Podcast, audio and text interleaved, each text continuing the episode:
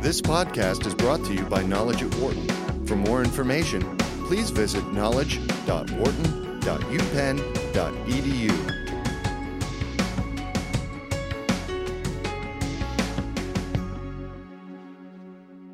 I'm Adam Grant. I'm here with Mitch Albom, brilliant journalist and author. You may know him from Tuesdays with Morrie, The Five People You Meet in Heaven, and today, new book, The Magic Strings of Frankie Presto.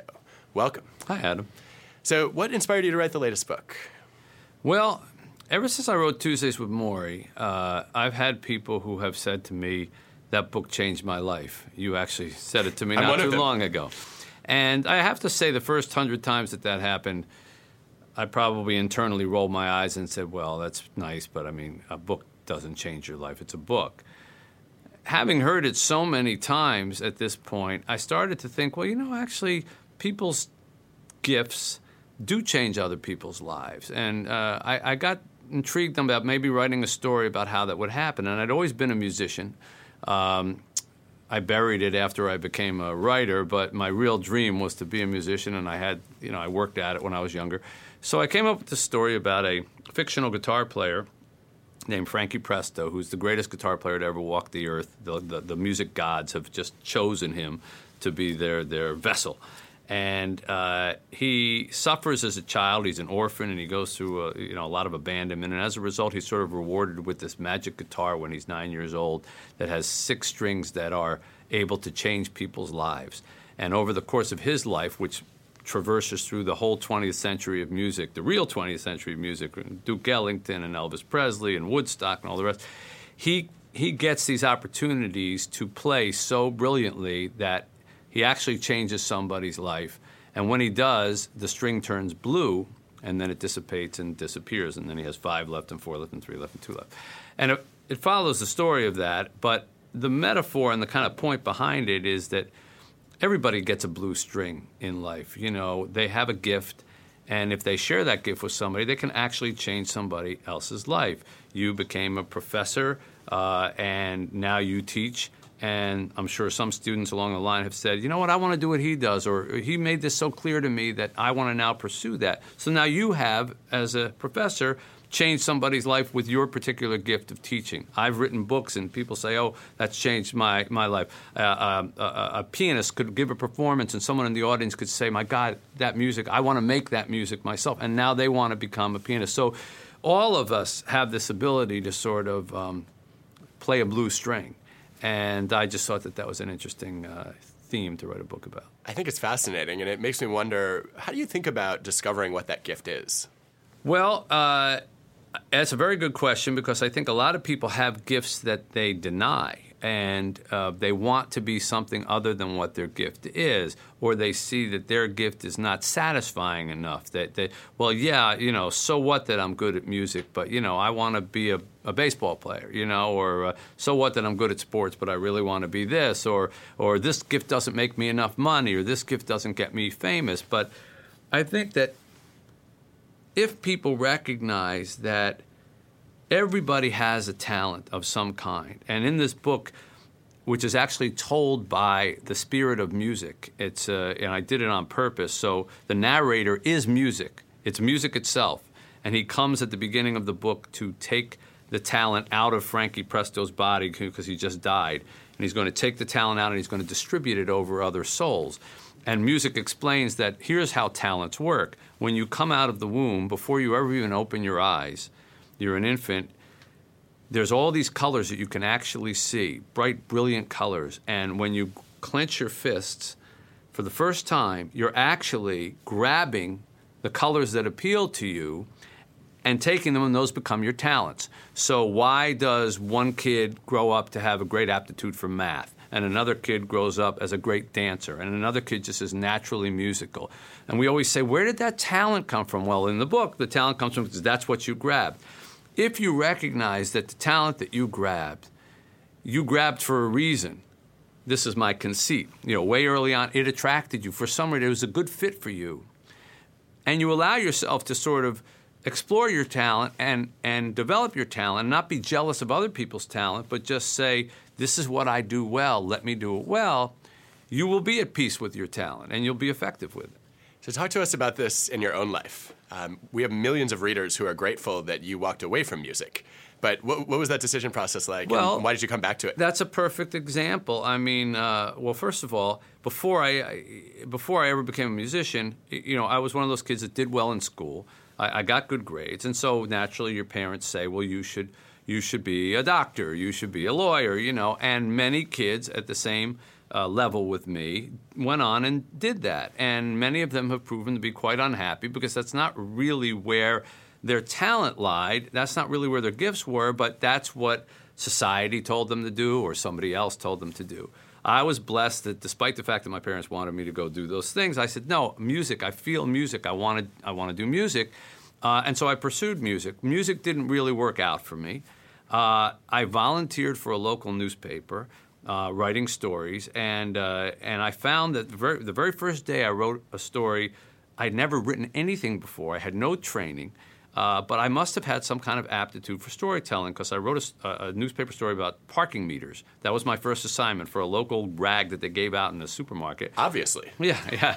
Why not? why not parking meters? And um, they put it on the bottom of the front page when it came out the next week. And I went to the supermarket and I picked it up and I saw my name and I saw the print after it and something clicked in in me. And so there was like almost a shiver. I still get a little goosebump when I tell the story that, okay, this is where I'm supposed to be. You know, it's creative, like music.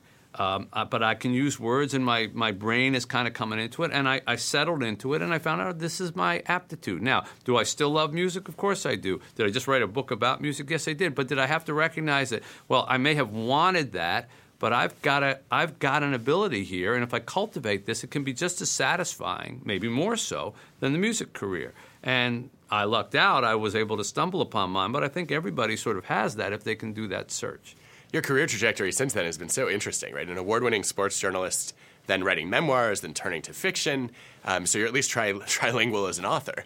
And I, when I think about leadership, I think that actually a lot of leaders are fiction authors in the sense that they have to create a vision that doesn't yet exist. Right? They have to craft a narrative or, or tell a story that hasn't been told before. Um, as, a, as a gifted storyteller, what advice can you offer to leaders about how to create better, more compelling narratives? Well, you know, there's the joke that uh, you know prostitution is the oldest profession in the world. I actually think the one that came before it was storytelling.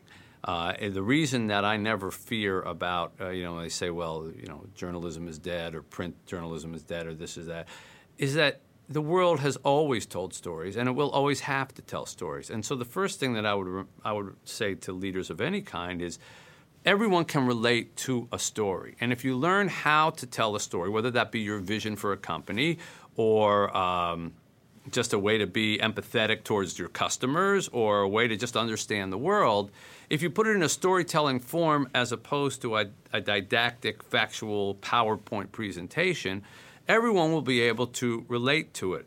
I have an orphanage that I run down in Haiti, and the uh, I go every month, and the kids' natural language is not English. First, they speak Creole, and then they speak French, and then we teach them English, and so they're slowly getting into it. When I stand in the middle of the group of kids, I, and I try to relate some kind of thing or what a story, uh, you can see that they're looking at me, but they don't necessarily understand what I'm saying. They're various ages and they're English. But when I start to move my hands and my inflection reflects happy and then angry and then sad or whatever, um, they come alive. And if I'm telling a story with that, that kind of stuff, even if they don't get the words, you can tell that they're intrigued by whatever story I'm telling because it's got all the elements of story a narrative, emotion, a give and a take, conflict, and all the rest of it. So sometimes leaders should remember that you know it may be important to you and you think well if i just spit the facts out people but but one of the best ways to relate to somebody is not to uh, lecture them, but to tell them a story. And so I always found that if I was trying to make a point about something, rather than saying, um, you know, uh, here's the simplest thing in sports the baseball player hits 333. That's a fact, right? Baseball player hits 333. Or one out of every three times that he comes to the plate, something good happens. Now, which tells you more about which intrigues you more about the baseball player, right? It's the same fact, but if you tell it in a little bit of a narrative, now you've engaged somebody that way. And, you know, I think leaders should probably keep that in mind. How do we know when a story is worth telling or when we're on to a compelling narrative? Some of it is if it's passionate to you, then it will be to someone else. Uh, there is no empirical litmus test, I don't think, about whether a story is interesting or not. I've heard people, you know, tell stories about the invention of a chemical compound and, and hold people's attention, and I've heard other people tell a war story and put people to sleep. So it, it, it's, it has a lot to do, I think, with the passion of the storyteller. What does your creative process look like? Well, I'm I, I'm pretty predictable, and I, I know sometimes there's this notion that uh, writers, you know, they just get hit with lightning in the middle of the night, and they get up and they start scribbling, and, and, and you know, next thing you know, they got a novel. But I, I have to say that that's not really the case in my experience with with me or with most writers that I know who who make a living at this.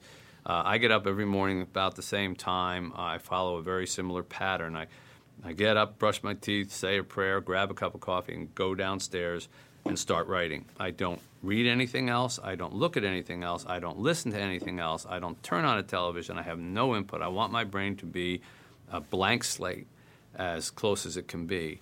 And then I begin to fill up that slate with the words and the creativity. I work for maybe from about uh, a quarter to seven in the morning till maybe 9:30, uh, you know, quarter to quarter to 10 and I'm done. And I've recognized that I could sit at the computer for 10 more hours, I'm not going to get anything better.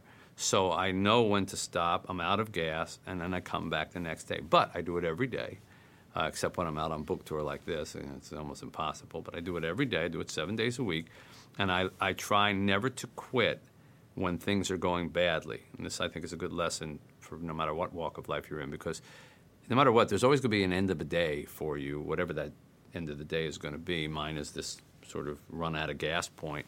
But if you stop when you're in the middle of something that's not going well and you say, ah, I'll come back tomorrow, this, these sentences just aren't working. I'll, I'll, go out when I'm fresh tomorrow. When you get up the next day, you are not in, excited about going back down to that computer because you're like, ah, that problem is down there waiting for me. On the other hand, if you quit in the middle of a sentence that's just great, you say, stop, then you can't wait to get back to it the next morning. And, uh, you know, I think that's probably a good philosophy all across the board. Do you find as you're writing, if I heard you correctly, you write less than three hours a day yeah. typically? That's remarkable as, as a writer. Well, uh, it, you know, they say the average American uh, uh, in an eight hour day only actually does between two and two and a half hours of real work, and the rest is emailing and phone calls and coffee breaks and daydreaming. And so uh, if you applied that principle to my writing hours, it's concentrated writing. It's not, I, I don't veer off. Um, but I think, you know, creativity is funny that way. You know, you, I, I, it's a little bit like uh, Play Doh. I mean, you can mold it. Uh, into different shapes or different hours of your day, but you only still have as much Play-Doh as you have, you know, and it's you could stretch it out and you could sit at a typewriter, like I say, for 10 hours, and you'll get you'll get the same amount of Play-Doh stretched out, or you could compress it and do it into an half. I have to say, mo- it's not surprising pattern for most writers. It may be to you, but uh, to most of the novelists I know, first of all, they all treat it like a job. You know, get up, go someplace. A lot of people have separate offices from their home because they don't want to mix – the environments, you know, and they want to. I know some writers that actually go to an office building and sit with other writers, one at a desk and one at a, and they all work on their own novels together. These are these are not fiction writers, but they want it to feel like a job. Which is ironic because a lot of people who have those kind of jobs dream about like, oh, if I could just be a novelist and I could sit at home and smoke my pipe and write my thing and look at the ocean. But a lot of people who have that option choose to come into an office. Um, I uh, I have a, a, separate office downstairs below everything so that there's no traffic and no you know normal life. Otherwise, I might do the same thing. I've also found that if the view is too nice, you don't focus on your work. So uh, I, you know, I'm blessed to live in an, an area that has uh, a, a, nice uh, woods and everything that I could look at, and I'm always I always position everything away from it so I'm not distracted. How did the stories you tell shape your own identity? Um, as you as you write a book or a column that you spend a lot of time on, does it change the way that you think about who you are? No. Uh, what changes is the reception to it. Uh, for example, um, Tuesdays with Morrie, I wrote to pay Morrie's medical expenses. It wasn't supposed to be a big book. It wasn't supposed to be a philosophical book. Nobody even wanted to publish it. I mean, I got turned down 90% of the places I went, they said, You're a sports writer, it's depressing, nobody wants to read anything like that, etc. But I pushed forward because I wanted to pay his medical bills before he died, and that's what we did. Now, for me, what changed for me was when I was visiting with Morrie and, and the transformation that I went through and the lessons that I learned, and then I put that down on the page. But what changed as a result of the book wasn't my writing of the story because it had already happened to me. It was the reception to the book. Uh, Amy Tan, who's you know who wrote the Joy Luck Club and is a friend of mine, I had sent her the manuscript for Tuesdays with Morrie because she was like one of the only people I knew who maybe delved in that area a little bit. Most people I knew were sports writers. I said, "Well, what do you think? Do I have anything here? I, have never written a book like this." And she said, "Well," I'm, she read it and she said, "I'm going to tell you two things. Number one." This is a wonderful book, and it's going to be really big, which I didn't believe at the time. And she said, number two, you're about to become everybody's rabbi. And uh, I had no idea what that meant, but I sure do now because everyone who has ever dealt with a terminal illness, ALS, or whatever, who comes through my path wants to talk to me, wants to hear what I have to say, wants to share a story with me or whatever. And so, which is fine. I mean, that's, that's, it's been a blessing but it does change you. You know, uh, the conversations you have and the way that people look at you uh, and and what they look for from you has changed uh, and has changed with every book, really. What was the biggest impact that Tuesdays with Morrie had on you? Um, if you think about, I mean, there's so many inspiring lessons in that book. What was the one that has really stuck with you the most? Personally or professionally? Let's one of each. Well, personally. Um, I think the way that Morrie would say, you know, don't buy the culture if you don't like it. And I saw that he was able to be sort of countercultural himself. Not he wasn't a radical, just certain things that he didn't care for, he didn't buy into, and he died quite contentedly, albeit with the worst disease you could ever imagine.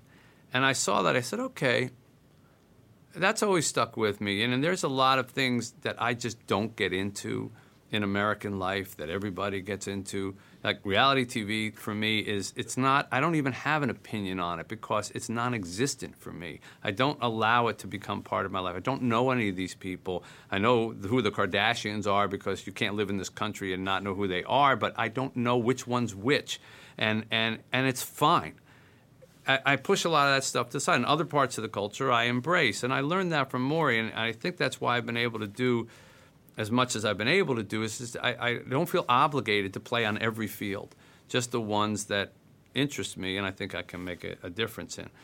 Um, professionally, you know, Tuesdays with Morrie uh, uh, took me off of a path of um, pure sports writer ambition and plopped me into a whole different world. Uh, the best way that I can think of this is uh, when I was a sports writer solely. Um, people would stop me maybe in airports if they recognized me from the sports reporters or something like that, and they'd say, uh, "Hey, who's going to win the Super Bowl?" And I learned from Chuck Daly, the coach of the Pistons. He would always say, "Answer them, but never stop moving your feet." You know, keep moving your feet. And so I would move my feet. I'd say, "The Patriots," you know, and I just keep walking. And then after Tuesdays with Morrie came out, people would stop me in the airport and they'd say, you know, my mother just died from ALS, and I wonder, can I talk to you about it for a second? Well, you can't go, Patriots! you know? uh, and so you have to stop and um, you have to engage. And consequently, I have heard so many stories that I have, I think what it did for me, Adam, is it developed a sensitivity to the suffering in the world and the pain in the world that I did not have before that. And I remember a few years after Tuesdays with Morrie going to football games and beginning to look at the crowds that I would be sitting amongst and you know, you, I always work amongst 60, 70, 80,000 people. You know, I mean, that's a common uh, office for me. And I would look at the crowd and I'd say, at least half of those people who are jumping up and down and screaming have lost somebody in their life in the last six months and have a sad story to tell. You know, and I started to realize how many people are just walking around with these stories, and then all of a sudden I hear them because I'm the guy that they can tell them to. So it's made me sensitive to that and recognize that you can't just judge somebody by whatever expression they happen to have on their face or they're yelling or they're laughing. Everybody walks around with some heartbreak in their in their soul and some more than others.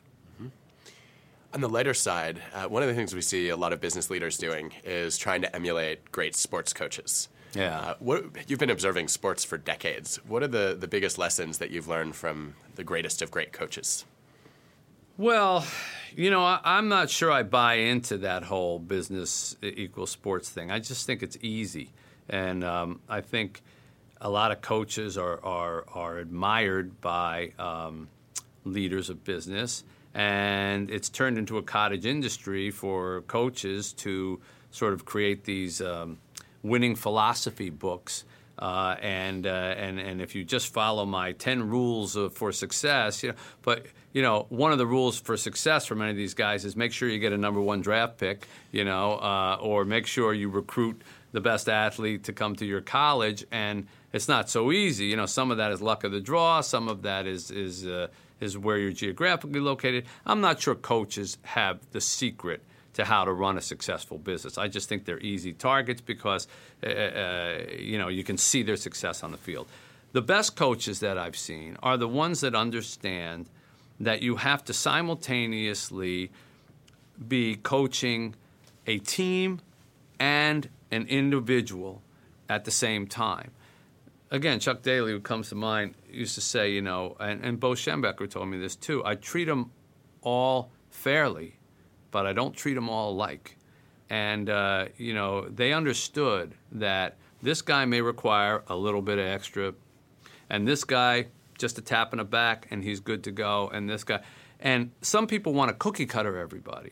Some people want to make sure when they run their companies that everybody follows exactly the same rules, and they send out emails and they say this is our policy and this is. It. But everybody's going to ingest that differently, and you can't make a person into a, a, a robot soldier.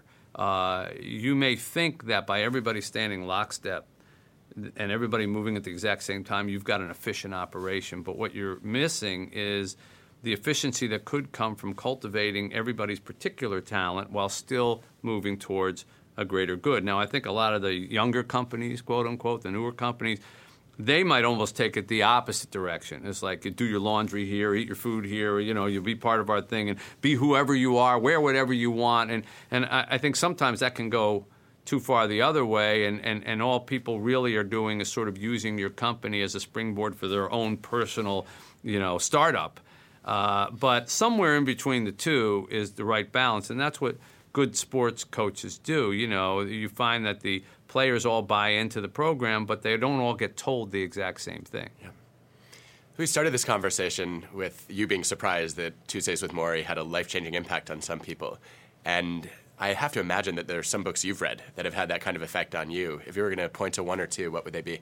Well, the Bible ranks up there. Uh, you know, and I only say that half kiddingly in that I think there are uh, there are psalms that when I found, you know, I had a stretch of time in my life where I was going through a, a lot of uh, trouble and issues, and uh, you know, I'd never been a person who really thought much about reading the Bible for any kind of comfort. I had a, a very, very extensive religious education when I was a kid. I went to a religious uh, day school and high school for much of my life, so I knew a lot about it, but I put it all aside when I got out. But there are some beautiful psalms written by uh, David that I find that actually encompass all of sort of the human misery and the desire to you know like help me help me you know come to my aid and and uh, those things you know if you talk about a the printed word having an effect i have to first say that of anything that i've ever read when i you read that you, you realize this was written by somebody thousands of years ago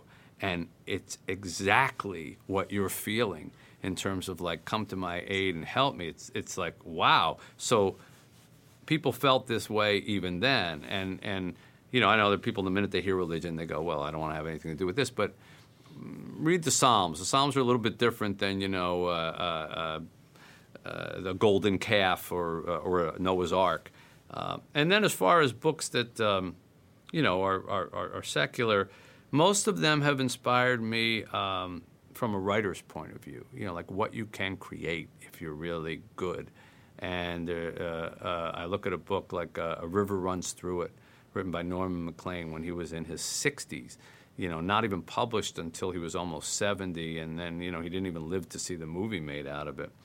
And it is poetry about his own life. And uh, you read those sentences, and, you know, even the end of the book, I'm paraphrasing, but said, you know, uh, in, in, the end, uh, all things come together and, uh, you know, and, and, and become one, and a river runs through it. I'm haunted by waters, you know. And you can read that a thousand times over and still say, what beauty. I want to create something that beautiful. And um, I think that that's how books like that have inspired me. What would you say, as you reflect on your career to date, is something you believed early on about what it took to be successful or to, to have some influence that you've decided is no longer true? Uh, that ambition was equal to, it was a, a direct equation to success. That the more you pushed and the more you wanted, the more you got. I have come to observe that although this defies physics, there are times when if you take your foot off the gas, you go faster. I don't know how it works. I could not explain it through the laws of physics. I just have observed that it does. I used to think that eh, was the only way to go, and uh, I, I, I, I, find that that's not true. Mm-hmm. And you've actually spent a good chunk of your career working in organizations. Hmm. Uh, you have a, a, chance as a journalist and as a writer uh, to hold up a mirror a little bit and think about how does this organization really run? How should it work differently? What are the mistakes that you see people making when they think about how to organize the way that people work together? Uh, well, you're right. I, I have, especially in the last number of years, as I've formed charities, because your writing is a fairly solitary existence. It's uh, your, your, organization is an organization of one. Uh, but as I have uh, gotten more and more into charity work, I, I, operate an orphanage in Haiti that I'm at every month. I have a about mm, about 20 some odd people working. I like to say with me, not for me, uh, in Detroit on all my assorted charity things and other ventures. I think the mistakes that I've made, and so therefore I see other people uh, make, is that uh, when you are the driving force of a company, um, the element of not wanting to disappoint you becomes part of everybody's workday.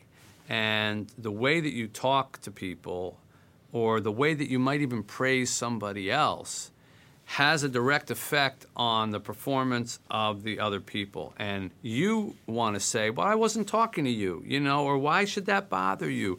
Or, uh, you know, and, and what you need to understand is if you are in a company where you are kind of the magnet that drew the people there or that they look to you for leadership at the top, you have got to consider the way that they are processing the information that you're putting out, even if it's to somebody else. If you ignore it and you just say, look, is, I'm, I'm the boss and I say this to this and I say this to this and that's all that should matter, you're going to have trouble. And you're going to go, what's wrong? Why, why isn't that person doing what I thought they should do? Why are they reacting that? And ultimately, when you get down to it, you find out that they were jealous of your praise of somebody else or, or uh, uh, angry that you didn't notice something that they did or uh, overly content because you praised them and they thought, well, I'm home free. So the way that you come across to people within your own organization is not as simple as just saying, I've called you all together here and I'm going to say this. Has everybody got it? Yeah, yeah, yeah. You need to sit with each person and say, okay, no one else is here because group think is one thing and individual think is another. And it's I see it when I go out and talk to groups. You know, you say, okay, are there any questions? You know, everybody looks around, no questions. One person raises their hand, everybody's hand goes up. Why? if you had a question, you had a question. Obviously, there's a dynamic, right? Same thing in running an organization. And you have to recognize, therefore, that what you would get one on one, if you took the time with your employees one on one, is not what you're going to get when you call them all together. And if you really want to understand what's going on in your place, you better sit down one on one periodically with those people. Terrific. Well, Mitch, thank you for sitting down one on one here. My pleasure. Thanks, Adam. For more business news and analysis from Knowledge at Wharton, please visit knowledge.wharton.upenn.edu.